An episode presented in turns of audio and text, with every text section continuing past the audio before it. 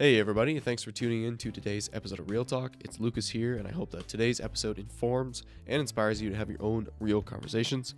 As always, today's episode is brought to you by our friends over at Trivan, maker of trucks, trailers, and enclosure buildings tailored to your needs. Be sure to check them out at trivan.com. A huge thanks to them for sponsoring the show and making it possible. One other quick note before we get into today's episode is that if you are willing and able, if you could leave a review, preferably a five star one, on any of the podcast networks or platforms that allow for it, such as Spotify or Apple Podcast.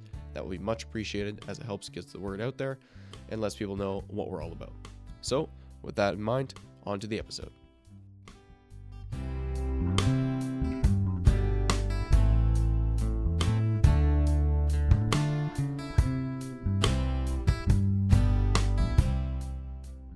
Hello, everybody. Welcome to Real Talk Roundup number four. This is episode 69 of the Real Talk podcast. So that's exciting. We're slowly climbing our way up in the episode numbers and uh, moving moving closer to 75. So that's lots of fun. Today, uh, we are joined by two new guests, actually. So we have uh, Reverend Jim Witteveen with us and also Bruce DeBoer. So Pastor Jim, as he is known around these parts, I suppose, just uh, recently joined the RP board, Reformed Perspective board. So that's uh, very exciting for those of us who are on the board, and also for those of us who aren't, because uh, he'll bring, uh, yeah, a lot of uh, skill and wisdom to the board and be, help us move RP in a good direction forward. Uh, so we're excited to have him on uh, on the board and also on today's show to give us some feedback on some episodes and talk about his article that he wrote for RP on reconciliation later on in the show. And then, of course, we are joined by Bruce DeBoer, and he is the chairman of uh, RP. So, under his leadership, uh, yeah, we got this ship turned around between him and Mark and the rest of the crew, and it's uh, it's heading in a great direction. So, welcome to you both to the program. Thanks for joining us today. Thanks, guys. Yeah, it's nice to be here. Thanks for having me. Awesome. Okay, well, I'm excited. Uh, not that we don't like John. John is uh, dearly missed, but uh, it's also nice to have fresh faces around here too. So, we'll see you next time, John. Don't worry. Um, moving on though. So today we're going to cover three episodes, our last three, of course. So the first one of those be COVID and our mental health. Uh, I was interview I did with Dr. Mark Kelderman, followed by uh, Tyler's episode with Dr. Van Dam on preaching, uh, what that means to preach a sermon, how to make a sermon, and all that kind of stuff. And then finally, episode 68, which was about IVF and embryo adoption with Justina Van and then at the end, we'll go to Bruce for uh, an update on all things RP. But for now, we'll jump into talking about COVID and our mental health. So I figured we'll start this with uh, Jim. You had uh, you had listened to that one. So do you want to give us some of your thoughts initially on what you learned from that episode or what you found interesting, anything like that? Yeah, thanks. I uh, I really, first of all, I really enjoyed the episode. I thought it was uh, it, the the conversation was uh, was an important one, and it's it's not a perspective that's uh, that's widely heard. And I think uh, I think what what was said and and the the explanations of of mental health in general uh, was important stuff.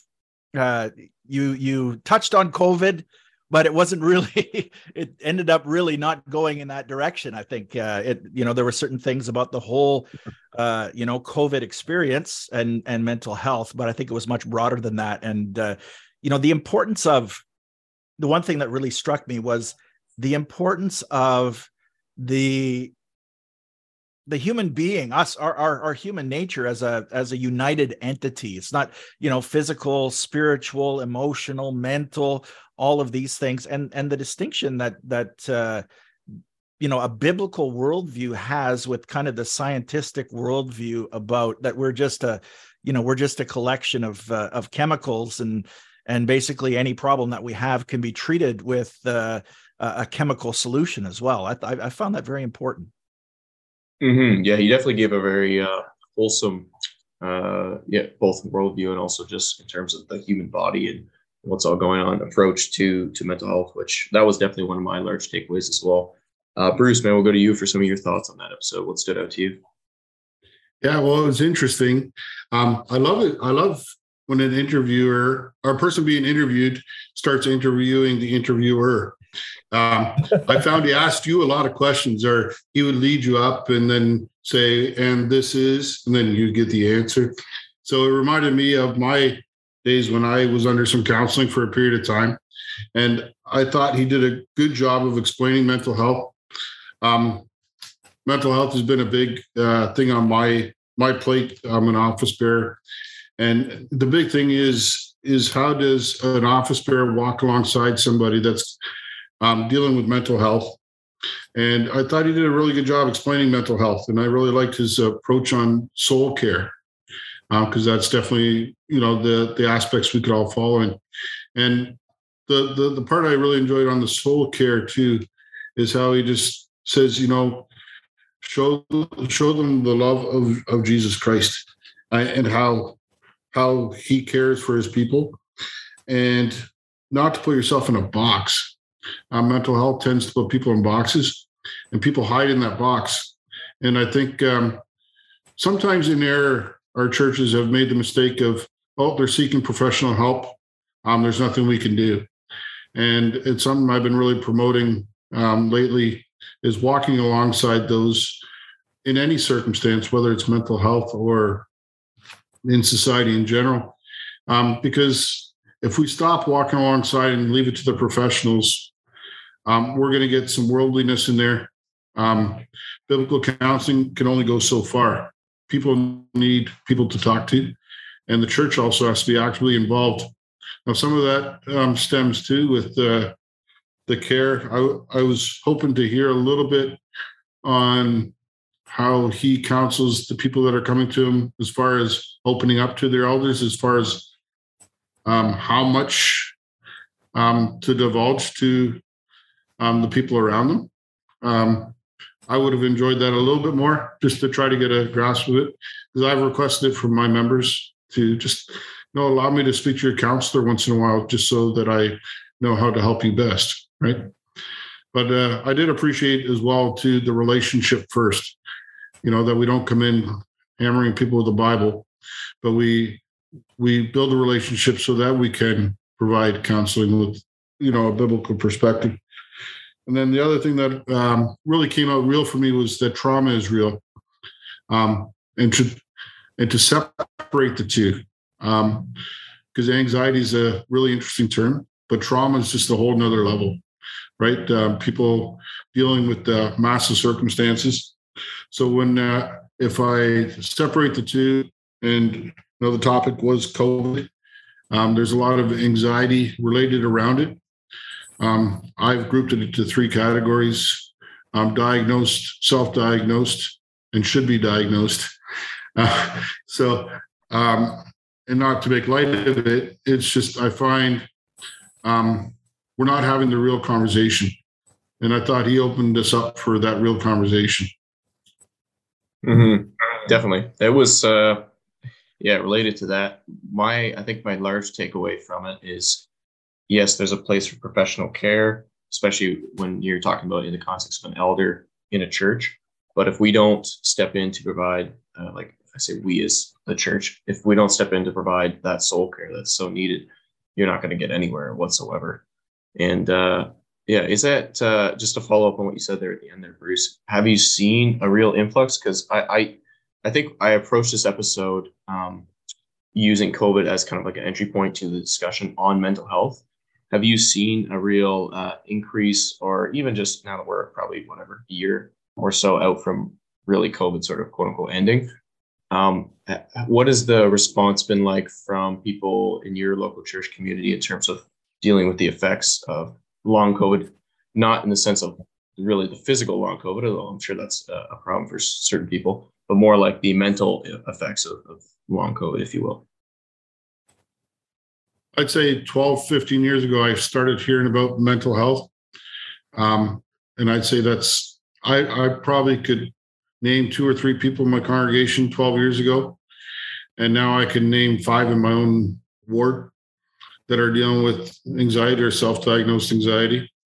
Um, so it's become, I don't know whether it's just a, a cultural shift um, where people express how they feel and that's the box I'm in. So please let me be in my box. You know, create some space around them. Um, so it's hard to put my finger on it.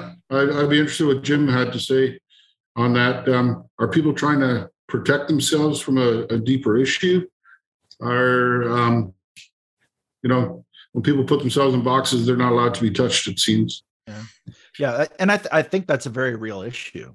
Um, if if for example, you know, just just a, as an example, if somebody somebody uh, tells their their elder, for example, that they suffer from severe anxiety and that's why they can't come to church, um, then what can the elder say if the person's not not faithfully attending the worship services? Well, can can he say, well, you, that's something that you need to deal with, or that's that's you know you can be using that as an excuse, or yeah, there is this definite tendency, and I then I we've seen it also uh, in our position as as uh, foster parents and involved in the system to go for a uh, a diagnosis and to put and you put it very well to put somebody in a box and that's how you end up being defined. I am a person with this whatever whatever it might be and that's who i am rather than saying well this is this is a struggle that i'm having right now but it doesn't define who i am so there's there we're we're we're basically being defined and put into these uh, into these boxes, as you said, uh, which which is not a good thing because that's how you end up defining yourself. And and we'll talk about my the article that I wrote for uh, Reformed Perspective as well late, bit later on. But that's a little bit what I talk about in terms of you know defining yourself as a victim. If you define yourself as a victim, you see yourself as a victim, and you know there's nothing that you can do to get out of that but or if you define yourself as somebody who has this disorder rather than you know you're a human being and you have struggles and you have uh you know various issues in your life and and that's what you're dealing with. So i think yeah it's uh in so many ways it's it does impact you know just to, to get back to that uh, the relationship between the office bearers of the church and and members of the church it does have an impact on that. And that's something that we really need to to reckon with as as churches uh, Ty, did you have any experience with that? I know when you were uh, a deacon back in, in Hamilton there, was that something that came up in your work in deaconry at all or no? Yeah, we actually studied a book um, as a council um, in my time there um, about abuse. Um, actually, it wasn't a book. I think it was a study that was put together a series of videos we had a big discussion about it. Um, just how to tackle that as a council, like um, as leaders in the church, and how to create a culture or or even a structure of of people to help deal with um, some of these people that have experienced that trauma, and that it it lead that whole discussion led into like it's not just trauma, but also mental health, and um, we also struggled with that at that time around that time we were talking about like how do we deal with as as office bearers um, are elders supposed to send somebody to counseling? Because you know maybe they're not professionally equipped uh, to deal with an issue um, and then and then that led into the deaconry like can we support people who seek out that professional help but aren't willing to talk to their elder like they may need the financial support to go see a counselor to deal with something it it is a it's a very difficult issue. Like it's hard to um it's hard to separate the two. Like Kelderman was saying, like it, it we need a more holistic approach to like what like yeah that soul care that you're not just a mind you're not just a body you're you're everything and you're you're also a soul so as a as an elder it's yeah it's difficult to approach and and i mean there was lots of disagreement about you know um, some said let's let's let people seek the care that they need because they need it, um, whether it's self-diagnosed or or other. Like, um, and some said, well, no, like if if they're not willing to come to us and and really like open up, like then we're not we're kind of just pushing the responsibility for their soul off on a counselor who has no there's no you know directive from god really to make sure this person's soul is is on track. Like so yeah it's it's definitely a thing. I like that he um yeah he talked about that box like not putting yourself in that box or being put in that box because it often um or can contribute to like using it as an excuse for for your behavior and other things like um, maybe you're just like yeah not listening to your not obeying your parents properly and and you can you can attribute a lot of this to your mental health, which is yeah can be dangerous. And then you know as leadership in the church, we have to be really cognizant of that. But there there's probably opportunity to better maybe not address it at that when it gets to that point, but also like create a culture where we where we are those counselors in the church, like where where we really encourage people to open up to their elders. And I mean, there's obviously trauma and situations that prevent that, but it's uh yeah, something that we can definitely work at. Mm-hmm. Even having uh, resources available, I know like this is an option uh, in my church, uh, Living Water in Brantford, where there are uh, like they give you recommendations for biblical counselors or even just Christian counselors in general in your area. So I know that's that's helpful uh, to have as an option. Um, I think that's somewhat the case, at least across uh, a lot of Reformed churches. But I don't know, Bruce. Is that? Do you guys have something similar uh, over in Dunnville? Yeah, no, we we pay for the first five um, counseling sessions through CCC or Elisha House. So I I just think it's at the end of the day, if somebody wants help, I think we have to help them regardless. Um, the mind is an interesting state um, to be in, um, but I, I I really want to emphasize that soul care. I think that's our our biggest responsibility. Um, I thought it was interesting too. One of his last comments too about the thorn in the side, living with the thorn right? As opposed to to making it your issue. And then mm-hmm. I, I, another just a quick last question on it too is the culture we're in. Does it does it allow for more of these things because of the affluence we're in? You know, we're not. think think about those that went through the world wars. Think about um, those who lived through the depressions. Um, they didn't have time to talk anxiety. They didn't have time to. Now they're dealing with anxiety issues, right? They're dealing with post traumatic stress, they're dealing with severe trauma, they're dealing with all these things. Um, so I think if society allows the discussion, I think we should force the discussion, right? Yep. We just got to be careful not to adopt terms that, yeah, just put people in the box like we've been talking about and, and not give them an option out. Uh, any any final thoughts before we move on to the next episode, guys? I, I liked on uh, just just briefly how he talked about at the beginning we talking about covid.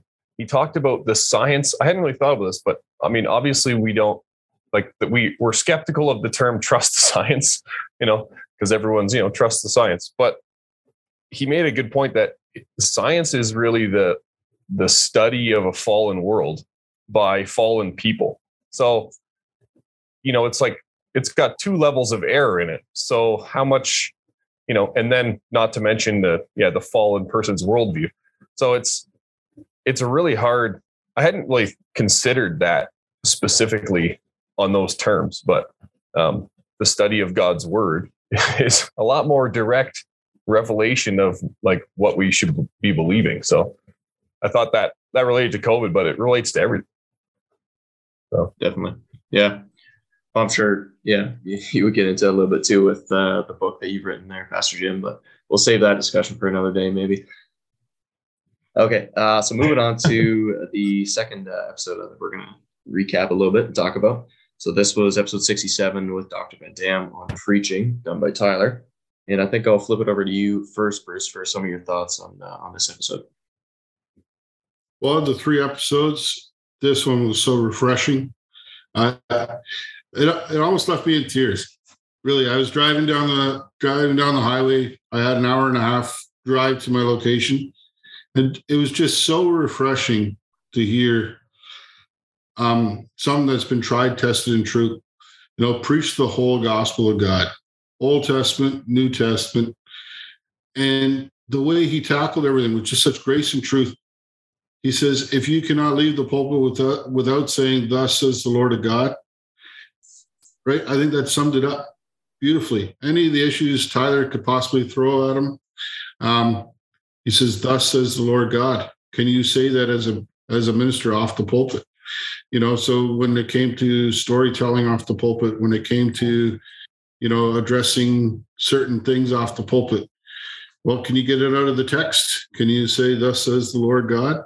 And I, I just found it handled it beautifully. Um, I was surprised to hear that we that they preach to a 13 year old level.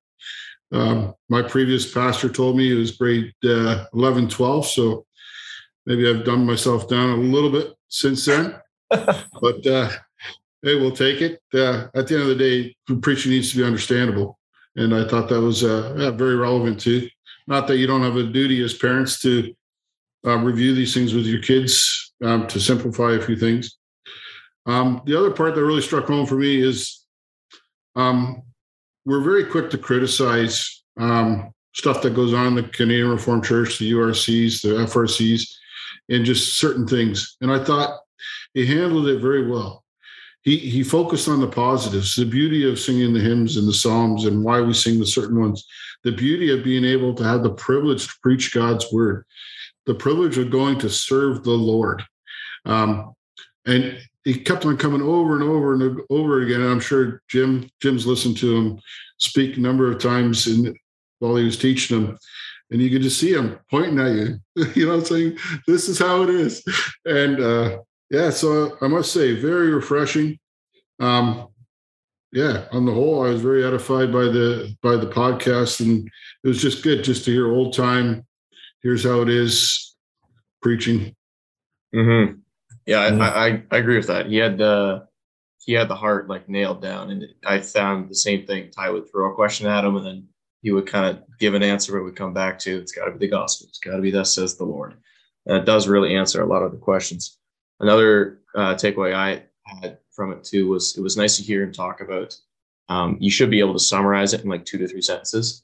So that's kind of you know if, if you come away from a sermon uh, sermon rather sorry and you can't explain it in two three sentences. Like that it probably wasn't the world's best sermon. So i thought that was a, a nice way to uh, to look at preaching and to yeah like don't get don't make it too complicated. Like yes explain the text. Yes give a deep explanation. But at the end of the day there needs to be a core you know nugget to pull out of it. And i thought uh I thought he did a good job bringing that home again and again.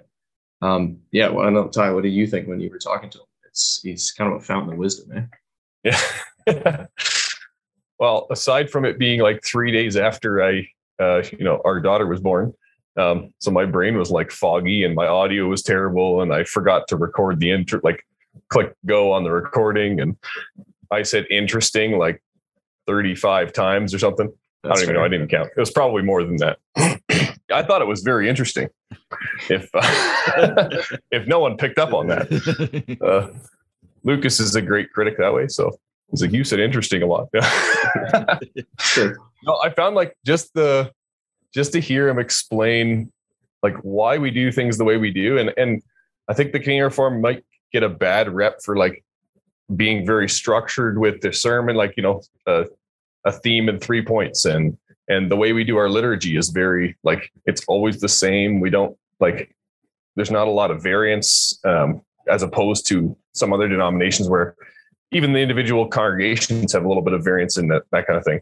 Um, it's it was refreshing to hear him explain why you know the preaching aspect is the way it is. Like, and yeah, like basically, why do you have a three theme in three points? Is because what you just said, Lucas, is like you got to be able to summarize it in, in three, four sentences, and and you have a theme in three points to go back to with your kids after the sermon. Like that's the like that's the idea. It's like how do you you got to make it uh edifying you got to make it understandable. So um yeah i thought it it was it was good. It was good to talk about like you know the approach to different texts. Like if you're preaching the new testament versus the old testament um walking through an old testament passage and you know he described not just like retelling the story but um, picking out like a key verse that like you know exemplifies the point of the whole the whole passage so yeah, there was just stuff like that. It was it was just good to hear. Um, and then yeah, in terms of like as a as a mark of the true church, like um, yeah, it's a double edged sword. It's it is why we it's why we go to church. And he said, uh, "You need the preaching, otherwise." Well, what did he say? Mm-hmm. Otherwise, it, it's you just have a church with uh, lots of nice sing sing. It's like, yeah. it, which is it's funny, but it's also it's telling. It was like, yeah, we talk about that. We've talked about this on the podcast a lot, like what we sing in church, what we like, how we do things, and and it really is like without the preaching uh, being the way it should be, you, you just have lots of nice sing sing and everybody, you know, everybody's just there for a good time or to get see everybody. But yeah, so yeah, I think it was it was good. Just yeah, he's a, a wealth of knowledge. It's it's uh it was it was good to just talk to him and and let him like the more I let him talk, the more you know gold there was. So yeah, the better it got. Yeah. Go ahead, Bruce. Well, it's it's interesting that you say that the the the more gold you got because I I uh, uh, obviously Dr. Van Dam was my teacher at seminary for four years, and uh, and we would often come out of the class and say and say that was gold. Yeah. so that, that that's it's interesting that you use that expression, but I think it's I think it's so important that um, you know when we think about these things like the liturgy and the preaching and and why we worship and how the preaching is structured that we understand why it is that we're doing things the way that we do them. Mm-hmm. And I, you know, I, I, always emphasize that that we need to be deliberate in the things that we do, because if we don't understand why we're doing it that way, then it becomes very easy to say, well, we no longer need to do it that way because we don't really have a reason for it. So it's just a matter of preference. But oftentimes it's not just a matter of preference. It's mm-hmm. a matter of, you know, time tested, uh, you know, generation after generation, proven, uh, yeah, structure and uh, a means of of bringing the message and of of gathering, you know, just how we gather to worship God, doing that deliberately and and understanding the reasons behind it. Mm-hmm. Yeah. That's it's definitely important too. I would say on both sides of the fence. Like if if you're looking to defend, you know, the typical traditions of your church, you you should know why they are in place and why the structures are there and why we've been doing it like this for so long.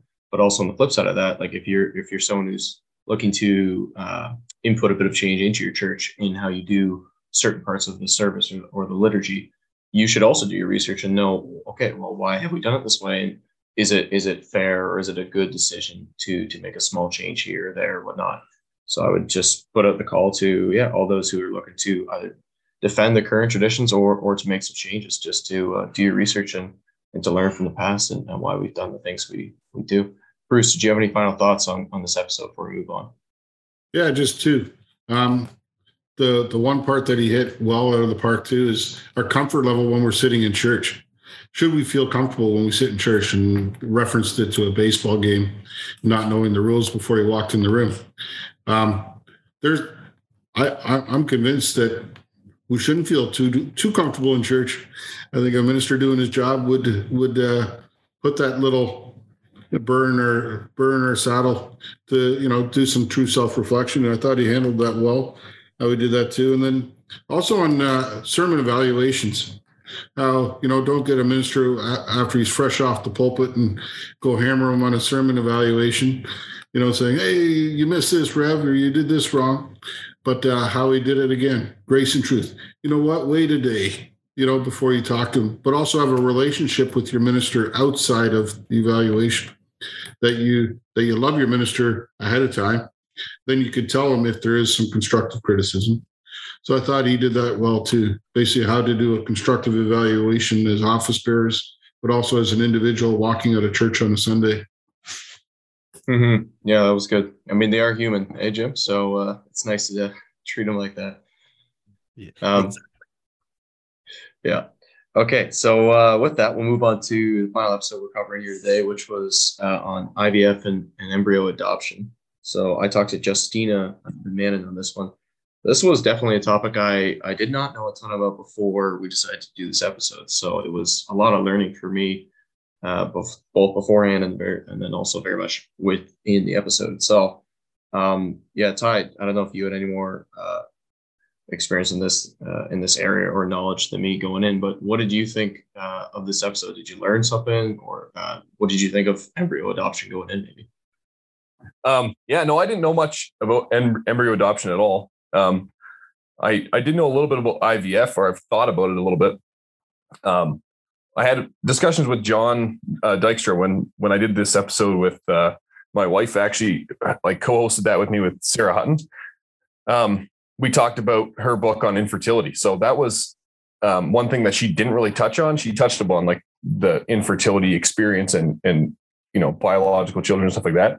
Um, but IVF is, uh, yeah, it's like it's a really tough ethical quagmire. Basically, it's hard to really, um, yeah, it's hard to argue and, and talk about on a podcast, I guess, because it could be very polarizing, I guess. But the embryo adoption thing, I I didn't not know that was really a thing.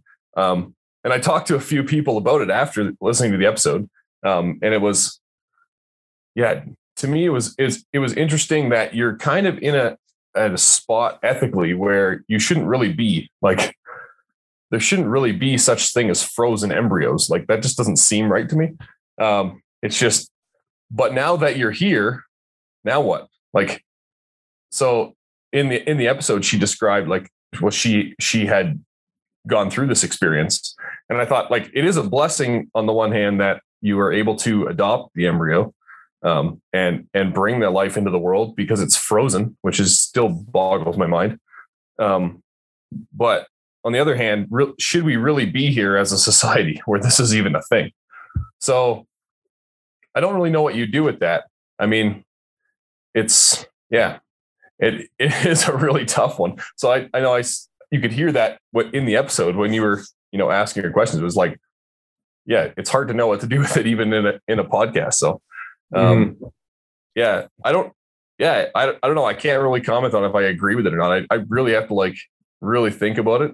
Um, but yeah, it's. Uh, I thought it was an interesting way to uh, get that. Yeah, the adoption process, which is difficult and apparently has all these roadblocks that she described. You know, kind of bypassing that.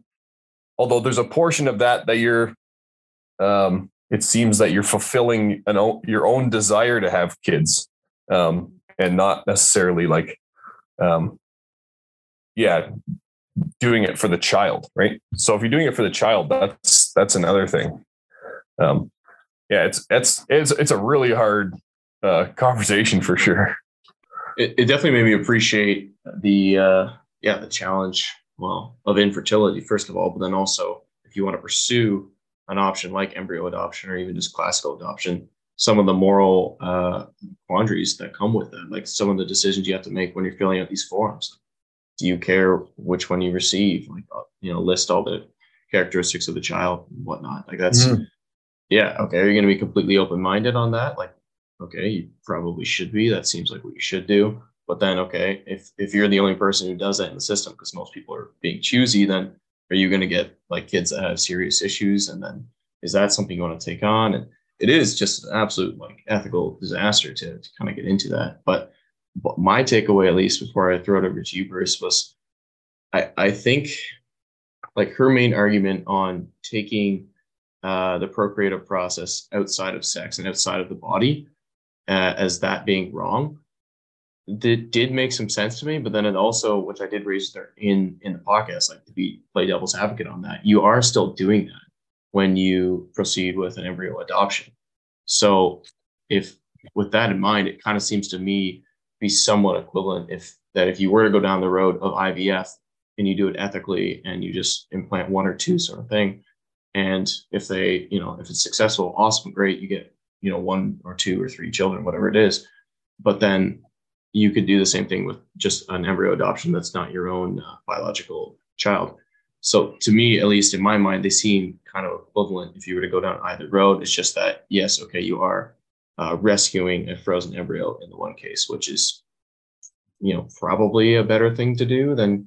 But then yeah, it's also not your own child. So I don't know. It's a very confusing subject. I can see why people are having a tough time uh, dealing with it ethically.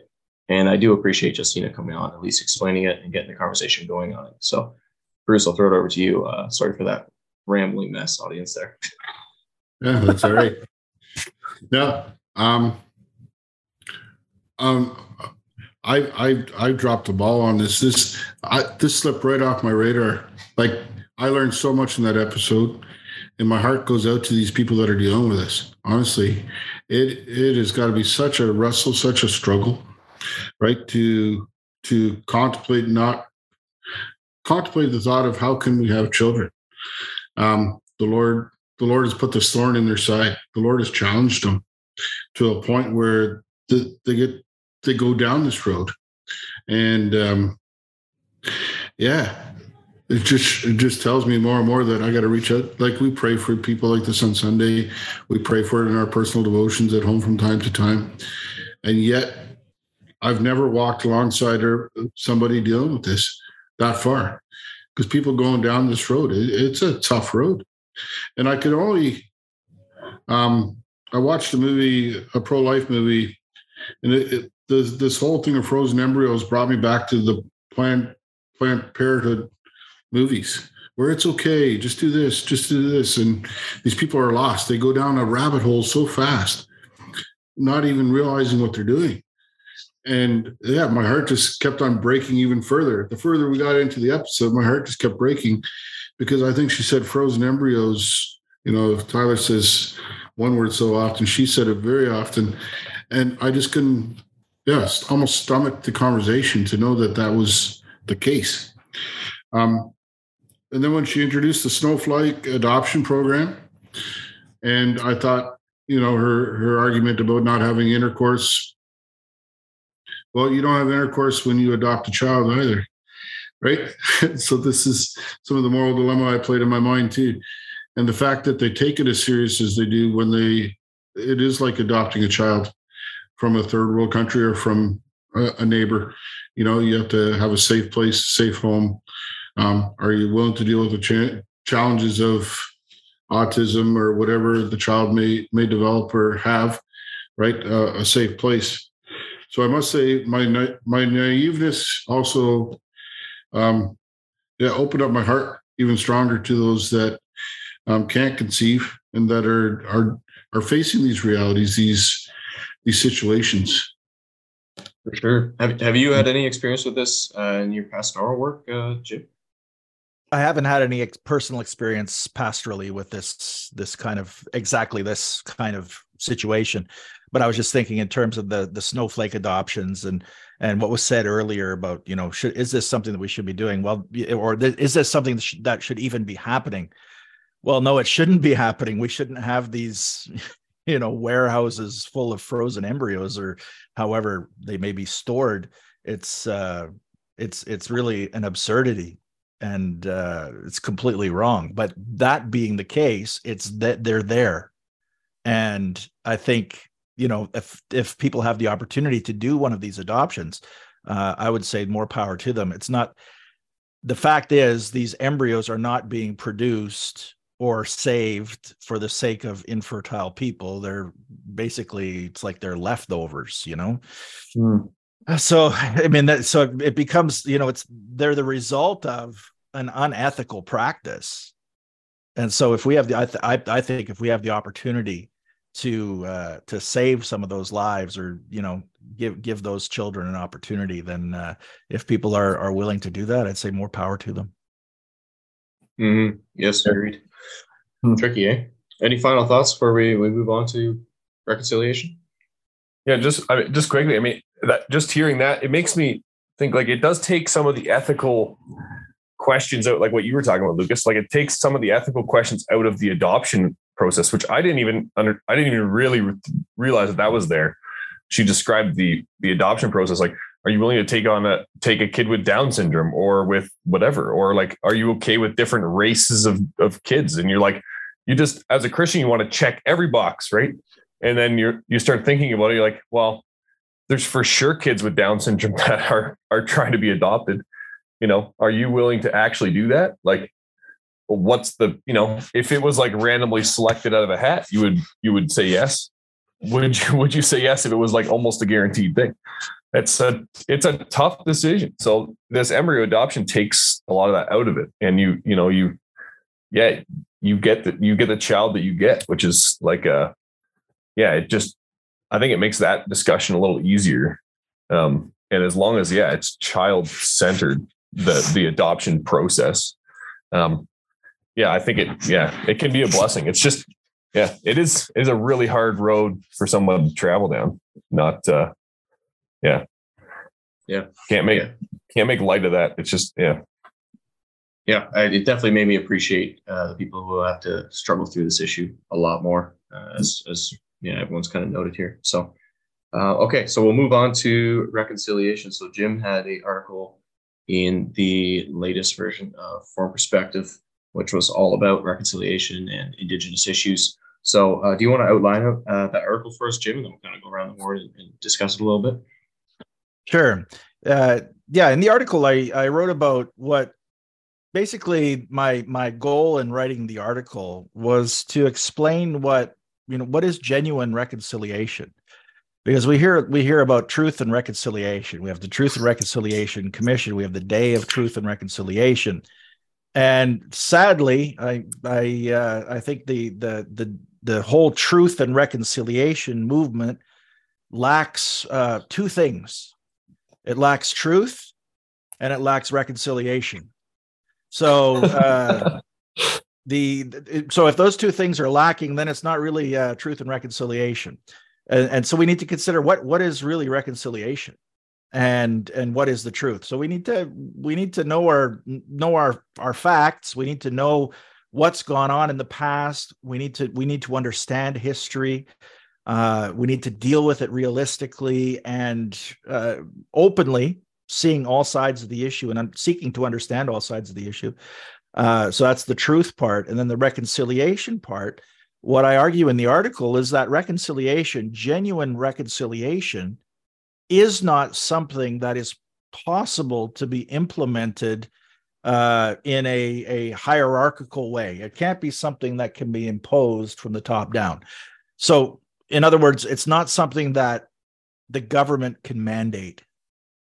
Uh, neither do I think hmm. it's it's something that the government should mandate.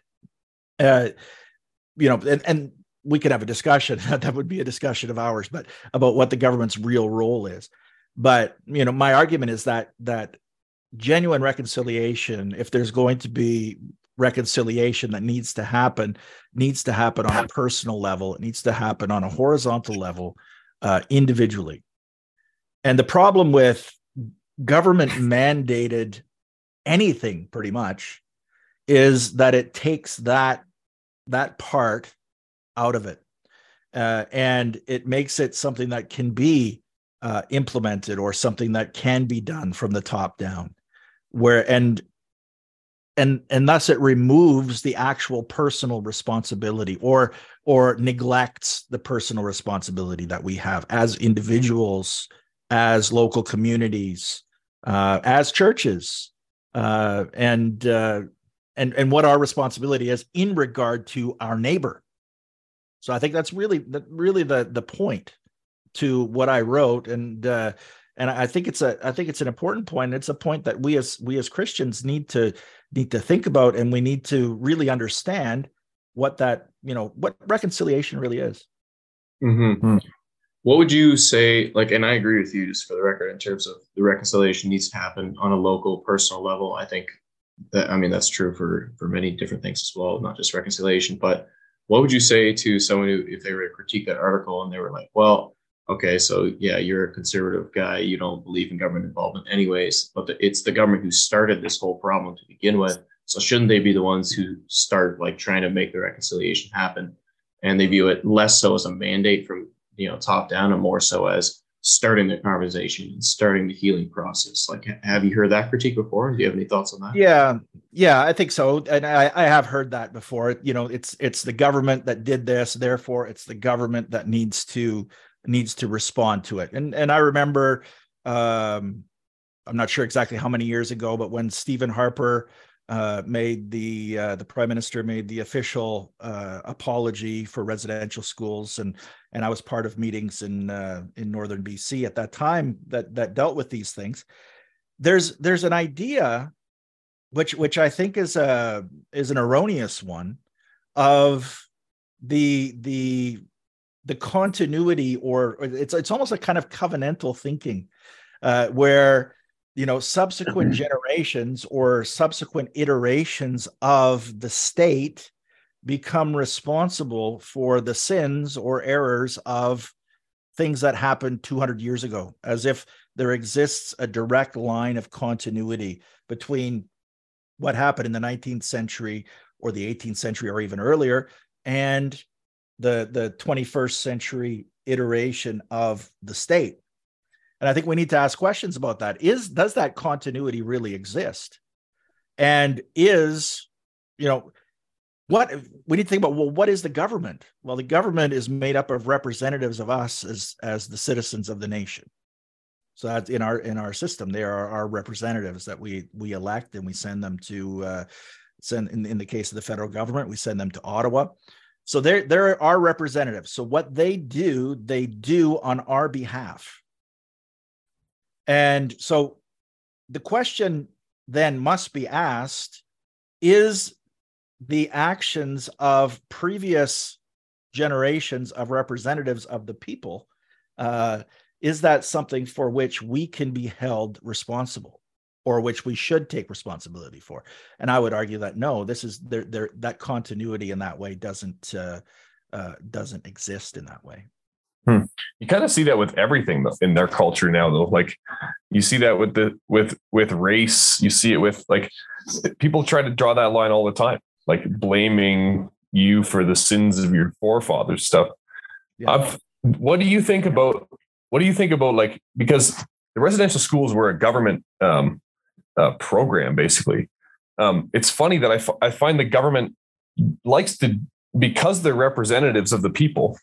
They like to some sometimes identify as that, and sometimes they like to pretend that they don't. They're you know they're above the people, uh-huh. and in this situation, they seem to have have made a decision and you know a government in the past but now the government today like trudeau and his government are, are basically telling the citizens of canada to apologize and creating like we have a day of truth and reconciliation like that's meant for the citizenry to reflect on what we've done like what yeah what do you think about that like is it is it fair for them to then like point this issue back to us? Like I think there's a lot of people who, you know, who have found reconciliation with their local um, you know, indigenous people. Like especially out here at West, like there's a lot of a lot of people who, you know, get along, we do business together. Like there's no animosity in a lot of cases. So like what what are we supposed to make of that? Yeah. Well, and I, I think I think in part that's that's deliberate that what's being done is is deliberately being done according to the tenets of identity politics mm. where where people are are being divided and pitted against each other um, for political reasons and so so where naturally you know reconciliation could happen what ends up happening is there there ends up what what ends up being developed is a a sense of yeah, uh, how can I put it? A sense of uh, grievance. You know, one side has a grievance against another side, then their side is pushed. Then the other side begins to develop a grievance against that side and saying, look at all this stuff that you're getting now. And then it just gets worse and worse and worse and worse. So, true reconciliation, it, it actually the opposite of true reconciliation is what happens. Um, so, yeah, I think Jon Dykstra in in in that issue also wrote uh, a very uh, a very good piece about it was was Jon that wrote that piece right? About uh, yeah. I don't have the issue in front of me. About yeah, Jon wrote one Mark Mark wrote one as well. Uh, yeah about uh, what the government was doing in the first place in forcing people to uh, to get an education right mm. so it's just uh, uh, so yeah you see what happens when the state puts itself in a place where it, where it probably shouldn't be in the first place. Uh, and then, of course, the church gets uh, you know co-opted in in that in that effort. And so the you know the whether it's the Roman Catholic, the Anglican, the United Church at that time, you know, getting getting co-opted as a as a tool of the state in accomplishing the goals of the state. Yeah, obviously, uh, you know, the the results were mixed to say you know to say the least you can't say that the results were were were 100% negative which is basically kind of the idea that's being being pushed now uh, because they they weren't they weren't universally negative there's uh, there's people like uh, like Tomson Highway for example who speak very positively about their experience at uh, residential schools uh, another you know people that I've had personal contact with uh, in my own experience. You know, one one man in particular who taught who was who was my my language teacher in Prince George in northern BC. Um, he was uh, he was also uh, uh, educated in a residential school, and what he told me in personal conversation was that he never experienced anything negative. He quite enjoyed his time at the residential school, but it's almost become you know you can't say that anymore. Mm. Right? That's very true. That's like just being the younger person on this panel. And uh, I think it was 09 when Harper did this apology in the first place. Like that's that's all I've heard about the residential schools, and that was just my assumption. Like I didn't even really think to bother to challenge that too much. I'm like, oh, I'm sure a couple people had a nice time, but on the whole, it was it was terrible. But which there was a, a lot of terrible experiences to be sure, but I think it was a lot more mixed than uh, we're being led to believe. Uh, but sorry, Bruce, we got to give you a chance to have a few thoughts here. Go ahead. Well, just on the Indian file, um, I find it interesting. Um, like I told Mark and I confessed to Jon Dykstra, the Indian file has been in the back of my mind for a long time, and I like to keep it there, just simply because it's been going on so long. Um, if I go back to my cowboy and Indian days, I think we won. Um, but it, it, no, and I and I say it loosely, but it, it's more out of frustration. You know, you don't you don't seem to win. I, I, I don't even see a winning solution in this whole process. Uh, there's to me no amount of money. There's no amount of conversation. There's no amount of anything. They put themselves in a box, and they want to stay in the box. There's no desire to. Their desire is to make the box even bigger and to throw us all in there. And unless we all become natives, um, I don't think the problem will ever go away if if if I could just speak to that, and and, and I think I, I think what you say, I think in general, uh, is is on the right is in the right direction, but I don't think they put themselves in the box. I think what we what we see here is an entire industry that has grown up, uh, and some people call it the uh, the the First Nations grievance industry, and that industry has grown up and put an entire group into a box uh, and is using that group for their own ends. And and you know, there's a lot of talk about colonization and about the evils of colonization, and people are referred to as the colonizers. Well, I believe that what's happening today in 21st century Canada is a recolonization of the First Nations people. And there are so many people who are being used for to to uh, for an agenda that goes far beyond them, which is not meant in the end to help them, but which is meant to really continue to uh, you know, continue on with this uh, grievance industry, which um, which is a multi-billion-dollar industry. Mm. Uh, you know, when if the problems are solved, people put themselves out of work. Yeah, a lot of lawyers. Ultimate, ultimately, yeah. Yeah. Okay. Well, we could probably do a whole other episode. We we just might oh, uh, actually yeah. on reconciliation down the road, but uh, we'll leave it there for now. Um, I think I'll just flip it over to Bruce for uh, a quick update on what's going on at RP or any fun things you like to share about uh, life at RP.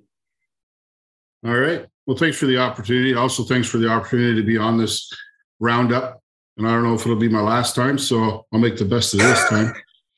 Um, if you want to read read more about Jim in uh, our latest episode, it's all on Indigenous affairs.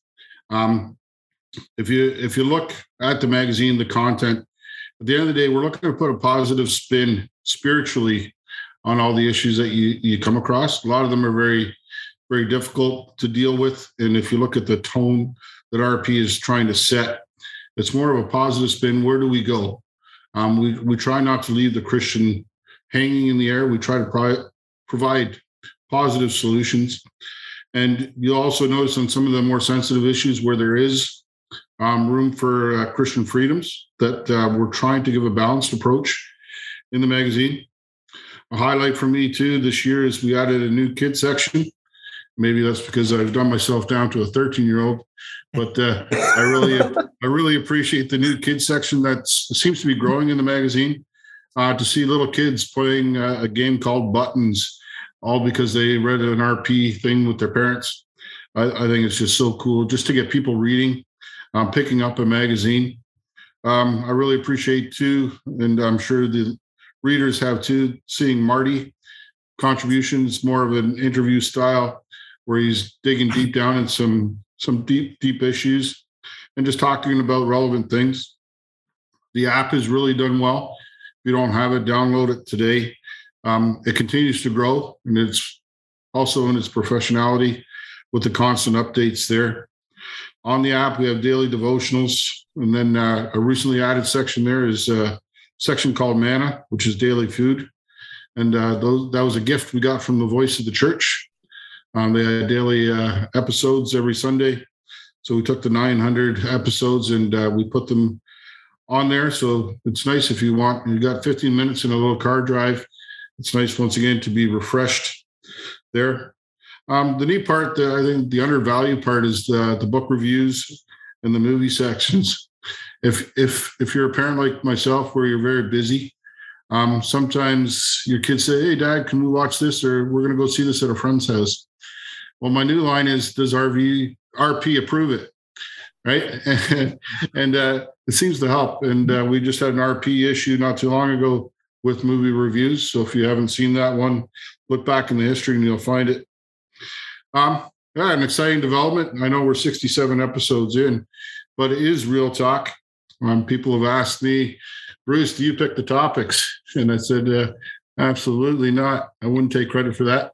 But uh, to me, to have um, people listening for an hour and 20 minutes, hour 15 minutes on a regular basis to real, real conversations, um, mainly stemming from Tyler and Tyler, no, Tyler and Lucas. I always call Lucas Tyler when we have our board meetings. But anyway, the the topics that you guys have found relevant over the years, um, and you're just bringing them to the public floor, and now we could have conversations like we did today. You know, what what does the preaching look like? What does vitro look like? What does you know mental health look like? These are real conversations, and when we see young people older people listening to the whole podcasts, you know, and the, the, the listenership continues to go up.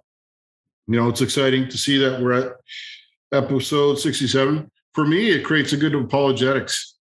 Now I have a little bit more knowledge on these topics. Every time I listen to an episode, you know, um, I know my next sermon review is going to be, you know, what did the minister say? Did he preach the whole gospel? You know, thus says the Lord. You know, th- these little comments you can pick up. So since we're on the platform, I also want to do a big shout out first from the board, the staff, and the donors, and all the listeners. A big thank you to you, Tyler and Lucas and Mariah, for your hard work, your dedication behind the scenes. Um, it, it, it's tireless work. Um, you're doing it every few weeks. There's a lot of time that goes on and a real commitment. And uh, big thank you. We're also thankful that Lucas could hold off on his baby for another day that we could record this episode. and then, yeah, I'd just like to end too with thanking the listeners, the donors, for allowing us to reach so many people in their sphere of media. Um, because we're doing it in print, we're doing it in social media, Facebook, Instagram, Real Talk, uh, podcasts, um, devotionals, movies, you name it. And we're also looking for more interaction from from the listener and from the reader. So feel free to interact with any one of us. Um, we're always looking for more content, good content. And I think if everybody busied themselves with getting organically involved in Reformed Perspective, reading the Clarion, reading Christian Renewal, we would have no problems in this world that's just my final sales pitch. Uh, I love the RP name. I love the RP brand. I love what we're trying to accomplish. But if there is anything that you think we could do to bring the kingdom work um, even further, uh, and not not for our own good, but for the glorification of God, please reach out to us and the team. Thank you. Wonderful. Well, I can't say much better than that, but uh, yeah, just for the sake of time and brevity, uh, yeah, on behalf of I guess myself and Ty, thank you for the kind words. We're happy to help, and uh, yeah, we're just excited to be a part of the RP team and, and the mission you described, and thankful for the opportunity we have to uh, do the show and to keep talking about important and interesting topics. So, uh, yeah, no, uh, just so everyone knows what Bruce is talking about there. My wife is a week overdue currently as we're shooting this episode, and by the time you're listening to this on Monday, should hopefully have the baby. If not, it'll be uh, the next day after that. So, uh, you know, I love you, uh, and I hope you have baby soon. And uh, we'll see how this ages. So, with that, uh, yeah, I guess we'll let you guys go. It's been a fun roundup. Thanks for joining us, uh, both Bruce and, and, Jim and Ty as well.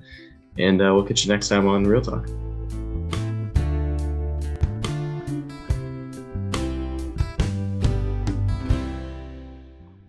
Thanks for tuning in to this episode of Real Talk. We really appreciate you taking the time to listen or watch the show. If you want to send us your feedback, and we'd love to hear it, please email us at reformedrealtalk at gmail.com. If you want to find us online or social media, we got a lot of great content there. Just search Reformed Real Talk and we should come right up. This show is created and produced by myself, Lucas Holtfluer, and Tyler Vanderwood, and our wonderful podcast manager who does all the editing is Mariah Tamiga. So we're really thankful for her contribution to the show as well. That's all for now, folks. Thanks for watching or listening, and we'll catch you next time. Bye